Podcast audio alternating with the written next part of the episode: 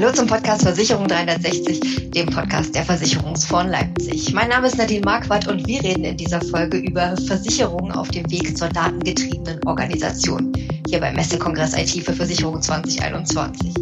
Darüber spreche ich heute gleich mit drei Gesprächspartnern, nämlich mit Simon Dufour, Sales Director bei Keylane, mit Andreas Kier, Preisleiter Direct und Online Platforms bei der Ergo Direkt und mit Vincent Wolf-Martin, Leiter des Kompetenzteams Digitalisierung und Innovation bei den Versicherungsfonds Leipzig. Hallo Vincent, hallo Andreas und hallo Simon.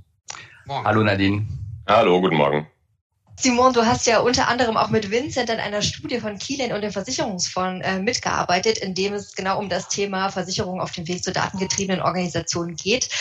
Da würde ich gerne am Anfang nochmal ansetzen und fragen, was bedeutet denn Datengetriebenheit überhaupt?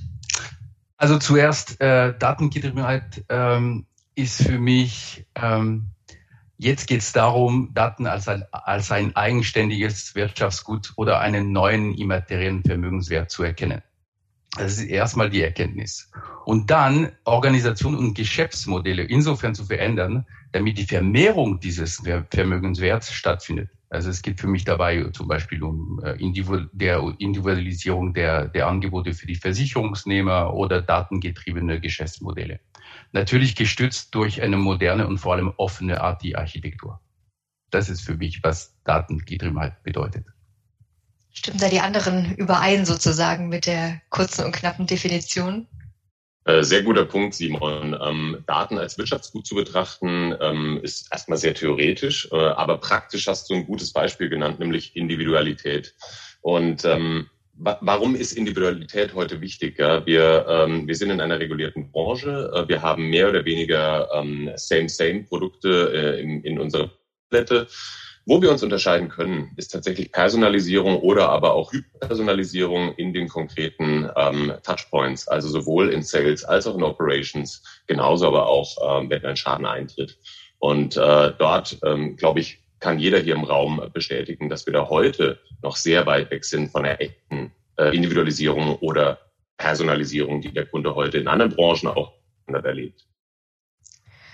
Andreas, ich würde dann gleich bei dir bleiben und äh, dann direkt ja die Frage stellen, die ja auf der Hand liegt. Äh, aber warum ist denn das Thema Datengetriebenheit äh, auch dann wichtig? Für generell und für die Versicherungsbranche natürlich vor allem. Also im, ähm, vom, vom Kleinen zum Großen jetzt mal an der Stelle ähm, bei, bei Ergo Direkt äh, als äh, Direktarm der Ergo ähm, setzen wir heute das Geschäftsmodell hybrider Kunde um. Das bedeutet im Wesentlichen, dass äh, der Kunde zwischen Touchpoints wechseln dürfen, wechseln können und ähm, auch ihm, ihm das Angebot gemacht wird, zwischen verschiedenen Kanälen zu wechseln. Äh, Grundlage dafür ist im Grunde, dass wir heute sehen, dass äh, Kunden heute im Wesentlichen online recherchieren, äh, offline beispielsweise abschließen oder äh, einfach zwischen Kanälen wechseln und es wird immer natürlicher. Äh, folgt IT und ähm, Daten ähm, dem Geschäftsmodell, äh, dann, dann ist eine wichtige Grundlage, um überhaupt relevante Entscheidungen zu treffen, äh, dass wir die richtigen Daten zum richtigen Zeitpunkt sowohl für Entscheidungen als auch für äh, Deliverables, also äh, konkret äh, Kundenerlebnisse zur Verfügung stellen und nutzbar machen. Ja, ich hätte eine andere Antwort auch dazu. Ähm, mhm. Ich glaube, dass die Datengetriebenheit insofern sehr wichtig ist, weil sie Versicherer ermöglicht, sich anders zu positionieren. Also zum Beispiel vom Schadenentwickler zum Präventionspartner, zum Beispiel von Anbieter von, wenn man einen Vergleich mit der Fashion-Branche da erstellen möchte, von Pret-à-Porter-Angebot zu Haute Couture-Risikoträger. Und da geht es auch darum, dass man aus dieser Rolle sozusagen, ich zahle eine Versicherung, damit bin ich finanziell abgesichert im Fall von einem Schaden, je, also langsam aber sicher rauskommt. Ich glaube, das ist für mich auch der Kern der Datengetriebenheit. Ich sehe Datengetriebenheit äh, erstmal ganz klar als Grundlage für die weitere Automatisierung. Denn ähm, wir haben bisher äh, den Automatisierungsdingen, die wir so getan haben, äh, eben immer äh, die, die leichten, in Anführungszeichen, Sachen gemacht. Ich möchte da jetzt nicht kleinreden. Ich weiß, ganz viele haben da ganz viel Arbeit reingeschickt leichten Sachen. Aber es ging bisher oft eben darum, Prozesse zu automatisieren, wo man äh, recht klare Fallunterscheidung hatte. Andreas, du hast es ja auch gesagt, ne? die, die Entscheidung, die man in Zukunft treffen muss oder die man in Zukunft automatisiert treffen möchte, ähm, die brauchen halt mehr als nur ein ausgeführtes Antragsformular, sondern die brauchen das, was äh, im Augenblick Menschen auch tun, wenn sie Entscheidungen treffen. Ganz viel Erfahrung, ganz viel Wissen um das drumherum, ganz viel Wissen über den Kontext. Und das sind eben alles Informationen, die wir bisher in Prozessautomatisierung nicht ähm, passend zur Verfügung haben. Und äh, das ist der Grund, warum eben an ganz vielen Stellen so ein dunkler Prozess dann auf einmal wieder hell wird, weil dann doch nochmal ein Mensch drüber schauen soll. Das wird er vielleicht auch in Zukunft noch an vielen Stellen tun, denn so vollautomatisierte Entscheidungen, ähm, da hat der Gesetzgeber ja auch eine Meinung zu. Aber man wird es den Menschen immer besser vorbereiten können. Und ähm, dafür braucht man die Daten und äh, ja, dafür muss man die Daten eben auch in einer Form haben, die weiterverarbeitet werden können. Das heißt, ich sehe Datengetriebenheit einfach als Voraussetzung für die Automatisierung.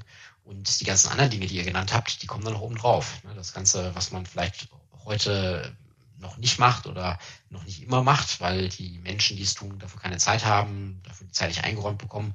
Ähm, das wird der Computer vielleicht in Zukunft machen können, weil Rechtszeit wird halt immer billiger und ähm, da kann dann eben so ein Personalisierungsschritt, der vielleicht vor 100 Jahren schon von einem äh, Versicherungsagenten getan wurde, der seine Kunden sehr gut kannte, in Zukunft eben auch äh, vollautomatisch bei einer Millionen Kunden passieren. Und das äh, hat dann natürlich ganz große Potenziale, wie ihr schon gesagt habt. Absolut. Und, und an der Stelle docken wir sehr gut an dem äh, Vortrag ähm, von vorher an. Äh, am Ende, wenn wir die Kette Attention, Interest, Desire, Action ähm, im, sowohl im Kauf äh, als auch im Lifecycle des Kunden durchgehen, äh, dann, dann können wir die weißen Flecken auf der Datenlandkarte äh, sehr, sehr gut einkreisen. Ja? Ähm, Im im Attention-Mode äh, haben wir haben wir relativ gute Daten, alle zumindest alle die äh, im, im Online-Marketing stark unterwegs sind, sowohl äh, eigene Daten Third Parties. Aber ab diesem Moment, was passiert denn ab dem Antrag? Ja? Hm, dort wird es eher dünn. Und äh, echte End-to-End-Daten, was, was dann im Grunde das Ziel sein muss, sind heute im Wesentlichen Fehlanzeige, vor allem über die Prozesse hinweg. Ähm, und wollen wir dem Ziel näher kommen, dass wir Daten wirklich als eine Grundlage von Geschäft äh, im Detail verstehen und leben, ja, dann, äh, dann müssen wir an diesen Punkt ran und äh, viele sind da auf dem Weg, ähm, oft in, äh, in, in Teilprozessen. Vincent, wie du schon sagst, dass, äh, dass das intrinsisch oder das, ähm, ja, das ähm, Wissen einer Einzelperson ähm, heute, heute für verschiedenste Dinge genutzt wird, ist fein, ja, aber wird nicht funktionieren, sobald ich mehrere Channels einbinde. Äh, vollkommen richtig. Ich glaube, das ist auch was, ähm, was wir viel mehr sehen werden, dass eben auch so das äh, abteilungsübergreifende ähm, Arbeiten eine größere Rolle spielen wird und äh, dass eben auch da dann diese Daten dazu irgendwie passen müssen. Wir saßen letzte Woche mit äh, Produktentwicklern und Produktmanagern zusammen und haben über das Thema Performance Marketing geredet. Ähm, denn die Vermutung ist, dass äh, sehr viel von den Daten, die man so im Performance Marketing sammeln kann, für die Produktentwicklerinnen und Entwickler eigentlich sehr wertvoll wären. Denn bisher ist die Produktentwicklung natürlich ganz klar stark von dem Risikowissen, was man hat, äh, geprägt und davon, was die Vertriebswege so einfordern. Aber diese Forderungen der Vertriebswege beruhen eben oft auf, auf Einzelmeinungen, beruhen oft auf Bauchgefühlen. Und äh, wenn man da in so einem durchgehenden Prozess messen kann, Mensch, worauf reagieren denn unsere Kundinnen und Kunden, wenn ich jetzt, keine Ahnung, wenn ich mit Selbstbehalt werbe, wenn ich jetzt mit einer, weiß ich, besonders mit dem Ableben werbe oder besonders mit dem, mit dem Altersfall äh, werbe oder so, was, worauf reagieren die Menschen wirklich, was, was wollen sie, was brauchen sie, ähm, da kann man, glaube ich, noch ganze Menge tun. Und ähm, die Menschen, mit denen wir da zusammensaßen, haben alle gesagt, ja, das klingt interessant, aber bisher machen wir das nicht. Wir kriegen natürlich vom Vertrieb und vom Marketing äh, Wünsche geäußert. Äh, die sind nicht substanziert, ne? die, die kommen einfach, weil dann hat man halt mit ein paar ähm, Experten geredet und die paar Experten hatten da irgendwie eine Erfahrung. Und ähm, dann versucht man das umzusetzen. Aber ob das dann funktioniert, ob das dann besser funktioniert als ein anderes Produkt oder sowas, wird oft nicht gemessen. Da fehlen wir die Kapazitäten, da fehlt die Manpower. Und ähm, ich glaube, das, das Potenzial ist da. Und das haben wir jetzt nur einen Fall genannt, ne? die, die Verknüpfung von äh, Marketing- und Sales-Daten mit der Produktentwicklung. Äh, es gibt natürlich noch viel mehr Bereiche, in denen man schauen kann, Mensch, was, was haben eigentlich unsere Nachbarn, was wir nicht auswerten. Und auch da, der Gesetzgeber ist ja auch fleißig äh, mit der Product äh, Governance Oversight Richtlinie, äh, ist der Versicherer ja sogar aufgefordert, aktiv zu schauen, ob denn die Produkte zum Markt passen. Das heißt, äh, da kann man, glaube ich, aus der Not eine Tugend machen und ähm, eben schauen, dass man äh, dieses, dieses passgenauer hinbekommt. Das passt dann auch wieder zu dem AIDA-Modell äh, und das passt äh, eben auch wieder äh, dazu, dass man ja sowieso besser personalisieren und individualisieren möchte. Aber, aber, aber spricht ihr da den Aspekt an, dass die äh, Datengetriebenheit erstmal mit den Daten, die innerhalb von den Versicherungsunternehmen eh vorhanden sind, anfangen sollte? Weil meine spontane Reaktion oder meine, meine spontane Wahrnehmung bezüglich Datenbetriebenheit ist, ich würde dann Daten holen, die ich nicht habe, um meine bestehenden Prozesse inkrementell zu verbessern. Liege ich da falsch oder geht beides oder wo soll man da anfangen? Simon, ich finde, ich finde den Punkt total gut. Ähm, wird aber vorher noch noch einen äh, Aspekt ergänzen. Wir, ähm, wir sind heute in der, in der Nutzung strukturierter Daten, vor allem in gekapselten Systemen, glaube ich, relativ gut äh, durch die Branche hinweg. Ähm, was wir heute, was wir heute nicht auf all die Daten, die zwar anfallen, die wir aber nicht mal strukturiert wegspeichern äh, und dafür überhaupt nutzbar machen. Ja, ähm, das Ganze noch über die Kanäle hinweg. Ich nehme nur mal ein Beispiel, äh, nämlich Akquisedaten beim HGB 84er. Äh, also alle Daten, die der Vermittler, der selbstständige Vermittler äh, heute im Zuge seiner Akquisition eines Kunden sammelt, sind erstmal streng genommen seine Daten. Und wir als Versicherer dürfen die de facto ähm, erstmal weder, weder speichern noch auswerten noch anderweitig nutzen. Das sind also alles Daten, die heute anfallen, die aber zentral nicht vorliegen und auch nicht in Modellen verarbeitet werden können. Bei Third Parties bin ich total bei dir, dass wir da einen riesigen Mehrwert generieren können, weil nichts ist besser als echte Daten zu verwenden äh, im Vergleich zu irgendwelchen äh, aggregierten Daten, sei es jetzt äh, von, von äh, Third-Party-Dienstleistern oder auch echten äh, Partnerschaften. Wo, wo wir beginnen müssten, ist tatsächlich ähm, in, in der eigenen, ähm, im eigenen Datenpot äh, mal für Sauberkeit und, ähm, und äh, Relevanz zu sorgen, dadurch auch, dass wir weniger wegwerfen und das, was wir benötigen, tatsächlich auch vorhalten. Ich glaube auch, dass äh, das ist ganz klar eine Sache. Es muss beides passieren. Ne? Auf der einen Seite ist das, äh, was schon da ist, natürlich ein Schatz, der auch genutzt werden kann und sollte. Auf der anderen Seite ist natürlich das Anreichern mit Daten, die man bisher noch nicht hat äh, und die eben auch wirklich neue Sichten geben, die auch die Experten bisher nicht hatten, äh, eine ganz wertvolle Sache. Ähm, ich glaube, wo man nicht aufpassen muss, ist, dass man dann äh, gezielt die Sachen äh, sich dazu holt, die man wirklich braucht, mit, mit Fragestellungen, die man schon vorher weiß. Was wir in so einem äh, Marketingbereich sehen, ist, dass gerade so diese, ähm, diese Ad-Anbieter äh, sehr viele Daten bieten. Äh, da aber oft auch ein hohes Rauschen drin ist. Ähm, so der Klassiker ist halt, wenn ich jetzt nach einer neuen Waschmaschine suche, dann nehmen die wahr, dass ich die Waschmaschine suche. Sie nehmen aber nicht wahr, wenn ich sie kaufe. Und das heißt, ich kriege dann noch die nächsten zwei Jahre Waschmaschinenwerbung, wo der, der Anlass jetzt eigentlich längst weg ist. Und äh, ich glaube, ihr bei den Versicherungen macht ähnliche Erfahrungen, wenn ihr eben äh, so bei, bei Google oder Facebook oder wo auch immer äh, Werbung ausspielt für äh, bestimmte Produkte, weil es mal einen Anlass gegeben hatte, also weil der äh, Werbenetzwerkbetreiber den Kunden entsprechend markiert hat, aber eben auch gar keine Information da ist, ob dieses, ob dieser Anlass immer noch heiß ist, ob denn der Mensch das wirklich noch möchte. Oder ob der da mal erst Langeweile draufgeklickt hat, sich dann gedacht hat, ah nee, ich brauche das auch nicht und äh, für das Thema längst äh, ja, weg ist. Ähm, und ähm, ich glaube, das haben wir an, an ganz vielen Stellen, dass wir da eben müssen, nicht nur, wir sammeln jetzt Daten, weil Daten wertvoll sind und äh, speichern die alle ab. Äh, ich glaube, es wird auch, äh, es gehört auch dazu, zur Datengetriebenheit, dass man eben so ein Verständnis schafft äh, dafür, welchen Wert haben die Daten denn für uns was wollen wir damit machen und wie brauchen wir sie wirklich. Dann kann man nämlich bei der Erhebung oder auch beim Zukauf äh, gezielt darauf achten, dass man das dann auch äh, zueinander passend macht. Mhm. Und ähm, das ist, glaube ich, auch äh, so ein bisschen das, das, worauf wir auch weitergehen sollten. Es geht ja nicht nur darum, dass wir ähm, ganz viele Daten brauchen, die wir bisher noch nicht haben, sondern ich glaube, es geht auch darum, dass wir in den Organisationen die, die Fähigkeiten dafür schärfen müssen und äh, da wahrscheinlich auch in sehr breiten Bereich. Ne? Gestern hatten wir in einem Vortrag die Diskussion von wegen äh, Data Science äh, wäre was, wo man auch noch mehr Menschen einstellen wollen würde, wenn man sie am Markt findet. Ähm, aber ich glaube, es reicht eben nicht nur so ein paar Koryphäen auf dem Gebiet zu haben, sondern das ist was, wo man an, an ganz vielen Stellen äh, Verständnis für schaffen muss, äh, dass die Menschen wissen, okay, ähm, wie gehe ich mit meinen Daten um? welche Fragestellung kann ich anhand von Daten bearbeiten oder beantworten? Wen muss ich fragen, wenn ich das machen möchte? Was kann ich selber machen? Welche Tools habe ich? äh, solche Dinge. Bei dem Thema quasi, welche Bedeutung Daten haben für die Versicherer und äh, generell, glaube ich, haben wir jetzt gemerkt oder kommt bei euch auch raus und sagen, es ist ein wichtiges Thema, aber es ist ja oft so, wenn man Themen einzeln betrachtet, auch in Studien oder wenn wir darüber reden, dann wirken die immer wahnsinnig wichtig und als das, was man eigentlich unbedingt jetzt machen muss in der Realität sieht das ja manchmal ein bisschen anders aus, weil da geht es ja darum, okay, welches Thema wird denn jetzt priorisiert und bevorzugt behandelt? Vincent, wie würdest denn du, du sagen bei der Priorisierung, wie sieht es aus, wenn es um Daten und Prozesse geht, beziehungsweise um Datenmodelle und Prozessmodelle? Ja, das hatten wir ja gestern Abend in, dem, in der Abschlussdiskussion schon und äh, habe ich auch noch Feedback bekommen, dass äh, wir äh, auf, auf wieder nicht die, die verschiedenen Paradigmen zu schlecht dastehen lassen.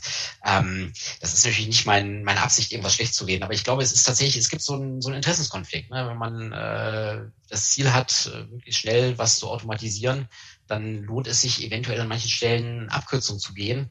Und äh, eine häufig genutzte Abkürzung ist eben ähm, bei den Daten jetzt nicht auf die perfekte Sauberkeit zu achten. Also äh, jetzt gar nicht mal so sehr, dass man nicht darauf achtet, ob jetzt, äh, keine Ahnung, äh, die, die, die, die Firmenbezeichnung richtig drin steht, äh, also ob man gerade gedacht hat, die GmbH auch als GmbH zu kennzeichnen, ähm, sondern in der, in der Struktur. Wenn ich halt weiß, ich habe jetzt so ein, so ein Antragsformular und da stehen irgendwie 15 Fragen drin, dann muss ich diese 15 Fragen irgendwie für mich speichern, damit ich in meinem Prozess weiter verarbeiten kann. Und dafür gibt's halt dann Parameternamen und äh, eine Datenstruktur in meiner Datenbank. Ähm, wenn ich jetzt auch nochmal die Zeit reinstecke und zu sagen, okay, meine Nachbarabteilung und äh, die Schwesterfirma und vielleicht auch der, der, der unabhängige Außendienst, ähm, die haben alle ähnliche Daten und jetzt sollten wir mal drüber reden, ob wir die Daten in der gleichen Art und Weise bei uns in, in der Datenbank abspeichern oder vielleicht sogar in der gleichen Datenbank abspeichern ja, dann kostet das mehr Arbeit. Und ich glaube, diese äh, Mehrarbeit wird oft äh, nicht gemacht. Ähm, man hatte in den 90ern mal angefangen zu sagen, Mensch, wir, wir machen jetzt Unternehmensdatenmodelle und unternehmensweite Datenmodelle. Äh, wir versuchen wirklich alles auf eine Datenbasis zu stellen. Und ähm, also akademisch war das, glaube ich, eine sehr gute Idee. Man hat das dann irgendwann sein gelassen, weil es einfach nicht geklappt hat. Die Komplexität war viel zu hoch, äh, die, die, die Harmonisierungsaufwände, man muss dann ja alle Systeme, die schon da sind, entsprechend anpassen, damit ja, damit das äh, unter der Haube sauber ist. Und ähm, den Weg konnte man damals nicht gehen. Ich glaube, mittlerweile ist man technisch weiter, mittlerweile kann man da vieles tun. Äh, und äh, auch das ist ja ein wichtiger Punkt. Wenn man es tut, ist es wieder eine, eine gute Voraussetzung für auch neue Entwicklungen.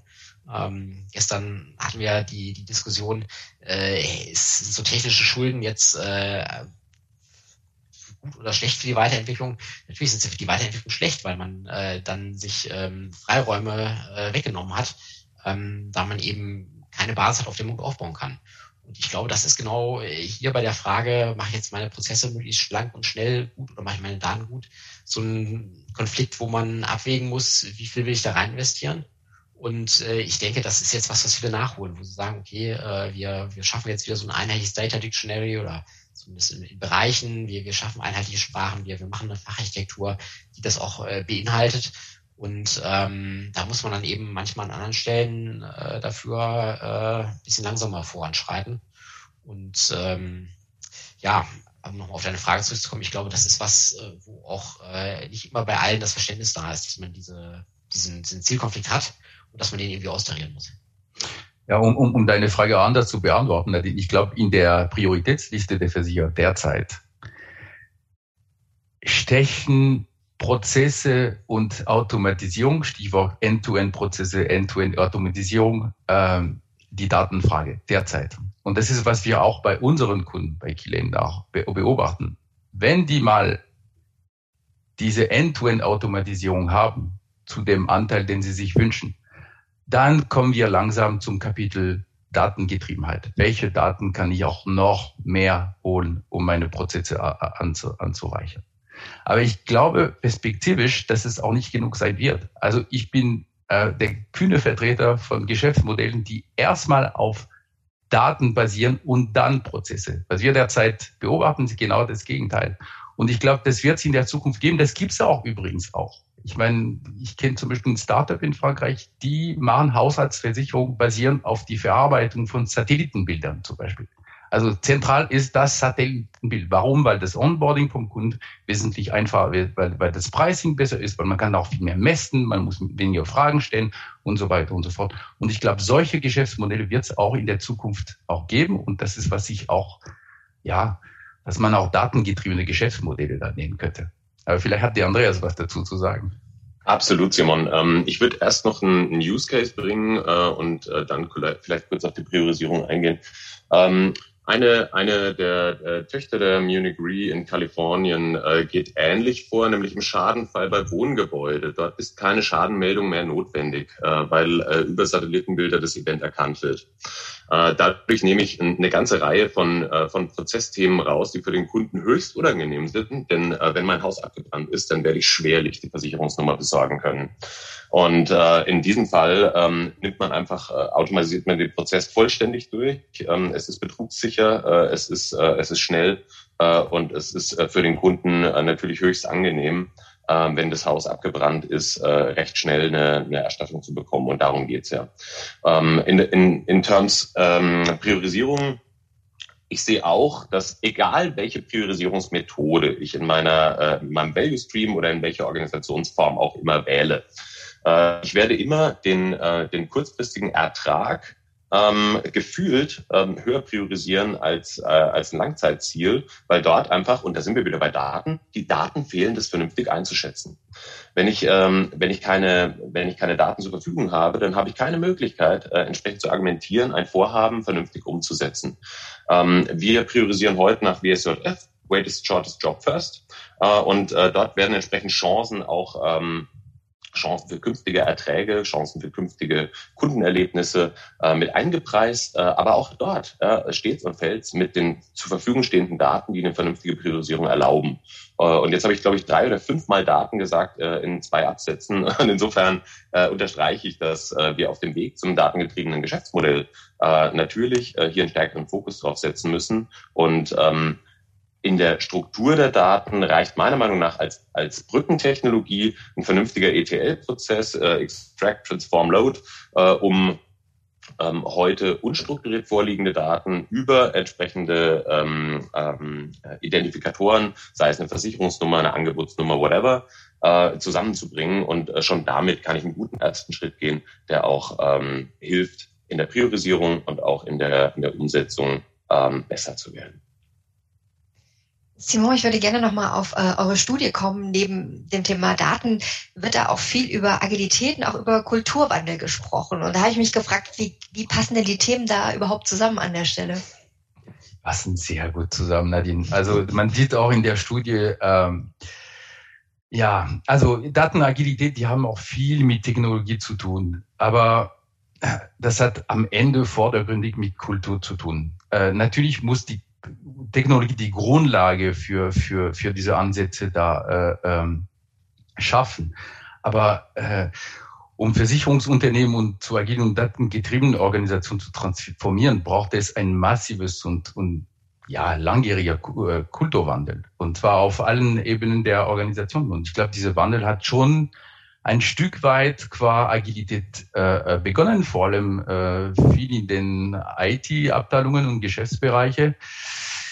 In puncto Datengetriebenheit äh, sehe ich die Versicherungswirtschaft eher am Anfang einer Strecke, deren Länge eigentlich schwer zu beziffern ist, äh, weil wir bei der schieren Menge von neuen Daten, die jeden Tag produziert werden, nicht wissen, wie viel da in der Zukunft möglich sein wird. Aber da sehe ich uns eher am Anfang. Äh, Versicherungsunternehmen sind immer sehr prozessgetrieben, äh, as opposed zu äh, äh, datengetrieben für mich. Aber auf jeden Fall geht bei jedem Kundenwandel immer das Gleiche eigentlich. Ja, Mitarbeiter mitnehmen durch Kommunikation der Notwendigkeit äh, dieses Wandels und vor allem die Notwendigkeit von, von neuen Daten und Experiment, Experiment, Experiment, Experimentierens- Kultur, Entschuldigung. Jetzt hast du quasi schon angefangen, äh, meine nächste und auch schon äh, letzte Frage äh, fast schon zu beantworten. Und zwar die Frage, die natürlich auf der Hand liegt, wie weit sind denn die Versicherer in Deutschland schon auf dem Weg zur datengetriebenen Organisation? Ähm, Simon, gab es da vielleicht auch irgendwie Erkenntnisse aus der Studie, die ihr da ähm, gewinnen konntet? Ja, also die Studie, die gibt natürlich ein Bild qua Deutschland ab. Also die, die, die Vergleichbarkeit, die ist durch die Studie nicht ganz gegeben. Aber ich kann von meiner Erfahrung äh, sprechen. Ich arbeite für ein niederländisches Unternehmen, wo ich äh, äh, einen Vergleich erstellen kann, wo stehen sie gerade. Und die sind definitiv ein Stück weit weitergekommen äh, im Sinne von Datengetriebenheit, weil sie wesentlich früher angefangen, ihre Systeme umzustellen auf moderne und offene Architekturen. Also sprich, die haben jetzt schon die Werkzeuge, äh, äh, um damit umzugehen. Und die haben auch naturgemäß, also naturgemäß, die haben eine andere Versicherungskultur bei den Kunden vor allem. Da ist alles wesentlich digitaler als, als bei uns. Also der Anteil von Abschlüssen, die über physische Netzwerke abgeschlossen werden, ist, ist wesentlich geringer, ähm, natürlich. Das greift das Kulturthema auch nochmal äh, ganz, ganz stark auf, ne? dass äh, eben, ja, es, es geht ja nicht nur darum, die, die Datengetriebenheit jetzt so als äh, Monstranz vor sich herzutragen oder äh, eben jetzt alle nochmal in einem Statistikgrundkurs äh, durchzuschulen, äh, sondern es, es geht ja oft auch genau um diese Diskussionen, die Andreas hat das vorhin angesprochen, ähm, die Daten, die den Außendienstlern oder den Maklern gehören, an die kommt der Versicherer in der Zentrale ja gar nicht ran. Ähm, ja, warum nicht? Weil man es nicht möchte. Und warum möchte man es nicht? Kulturthema. Ähm, eventuell Gibt es da technische Lösungen, so, so föderiertes Lernen, wo man sagen kann, man trainiert jetzt ein System, wo jeder seinen, seinen, seinen kleinen Teil trainiert und alle können dann das Gesamtmodell am Ende nutzen, ohne dass da was bei abfließt. Das nutzt jeder von uns täglich. Jedes Mal, wenn äh, ihr oder sie ihr Handy aus der Tasche nehmen und darauf anfangen zu tippen, ähm, dann trainiert da so eine kleine KI mit, ähm, was wohl das nächste Wort ist, was sie jetzt eingeben möchten. Äh, allerdings ohne, dass ihre Wörter irgendwo hingeschickt werden, sondern einfach indem ihr kleiner Teil im Handy trainiert wird und alle anderen machen das auch. Das Gesamtergebnis können dann alle nutzen. Sowas kann man natürlich auch äh, in, in Versicherungsunternehmen äh, oder in, in, Partnerschaften machen, ähm, setzt aber voraus, dass nicht alle gleich sagen, um Gottes Willen, das sind meine Daten, da darf keiner ran. Und äh, auch diese, diese Datenschutz als Verhinderungsgrund haben wir ja häufig genannt. Und äh, noch häufiger gäbe es durchaus Lösungen dafür, die auch datenschutzkonform sind. Aber wenn alle Angst davor haben, dann ist es schwierig, damit äh, durch die Tür zu kommen oder das, das Thema auch überhaupt erst auf die Idee zu kommen. Und äh, insofern ist, glaube ich, dass auf diesem Weg, äh, von dem wir sprechen, sind, glaube ich, diese Kulturwandelthemen äh, ganz großer Hemmschuh. Andreas, du hattest auch gerade angesetzt. Ja, das, äh, das möchte ich auch gerne unterstreichen, äh, dass heute gerade ähm, Datenschutz und ähnliche Dinge äh, oft ein guter Vorwand sind, äh, alles so zu lassen, wie es ist. Äh, ähm, mit, einer, mit einer vertraglichen Lösung, speziell mit, mit gebundenen HGB 84ern, äh, lässt sich das Thema relativ leicht abräumen. Also ähm, sehe ich jetzt keinen echten Roadblock.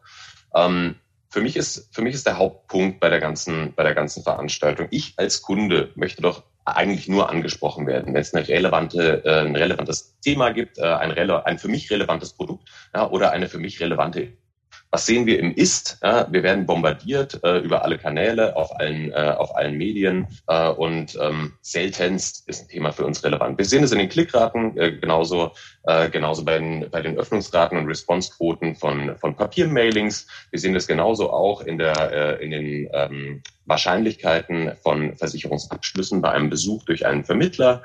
Überall fehlt es an wichtiger, ernsthafter und durch getakteter, mit Daten unterstützter Relevanz. Und ähm, wenn wir dahin kommen wollen, ja, nämlich vernünftig mit den Kunden äh, auf Augenhöhe zu, zu kommunizieren, äh, Schäden zu regulieren und dort ein verlässlicher Partner zu sein, dann müssen wir an dem Punkt ansetzen und, äh, und besser werden. Und genau da äh, schließt sich auch der Kreis zu dem, zu dem ähm, Overhead oder zu dem, zu dem Grobthema, zu dem wir jetzt hier gestern und heute hier zusammen sind, nämlich im Wesentlichen IT und Versicherung. Wie kann ich denn heute ein Ready-Team, ein Done-Team. Also letztlich äh, eine Workbench für eine Umsetzung einer Idee. Äh, wie kann ich die Kollegen an Bord halten, motivieren und fürs Geschäftsmodell und für die Entwicklung begeistern? Letztlich nur mit Beweisen dafür, dass die eigene Arbeit auch relevant ist. Und auch dafür brauche ich Daten. Und ähm, das ist für mich im Grunde auch einer der, der Haupttreiber äh, der äh, Vervollständigung unserer Daten, sei es strukturiert oder unstrukturiert. Ähm, ich glaube, wir sind uns sind uns alle einig, dass nur mit, äh, mit Relevanz für Mitarbeiter und auch Kunden äh, wir in, in Zukunft auch eine Daseinsberechtigung haben, neben der Rolle als reiner Risikocarrier. Das nehme ich doch mal als schönes Schlusswort. Vielen Dank an Andreas Kier von der Ergo, an Simon Dufour von Keylane und an Vincent Wolf-Martin von dem Versicherungsfonds Leipzig. Mit den drei Herren habe ich über das Thema Versicherung auf dem Weg zur datengetriebenen Organisation gesprochen. Hier beim Podcast Versicherung 360. Vielen herzlichen Dank an euch. Danke. Danke. Wenn Sie mehr zu aktuellen Trends der Versicherungsbranche hören wollen, dann abonnieren Sie gerne diesen Podcast. Unter dem Stichwort Versicherung 360 finden Sie uns eigentlich auf allen Plattformen, wo es Podcasts gibt. Und ich würde mich freuen, wenn Sie wieder dabei sind bei der nächsten Ausgabe. Vielen Dank fürs Zuhören. Machen Sie es gut.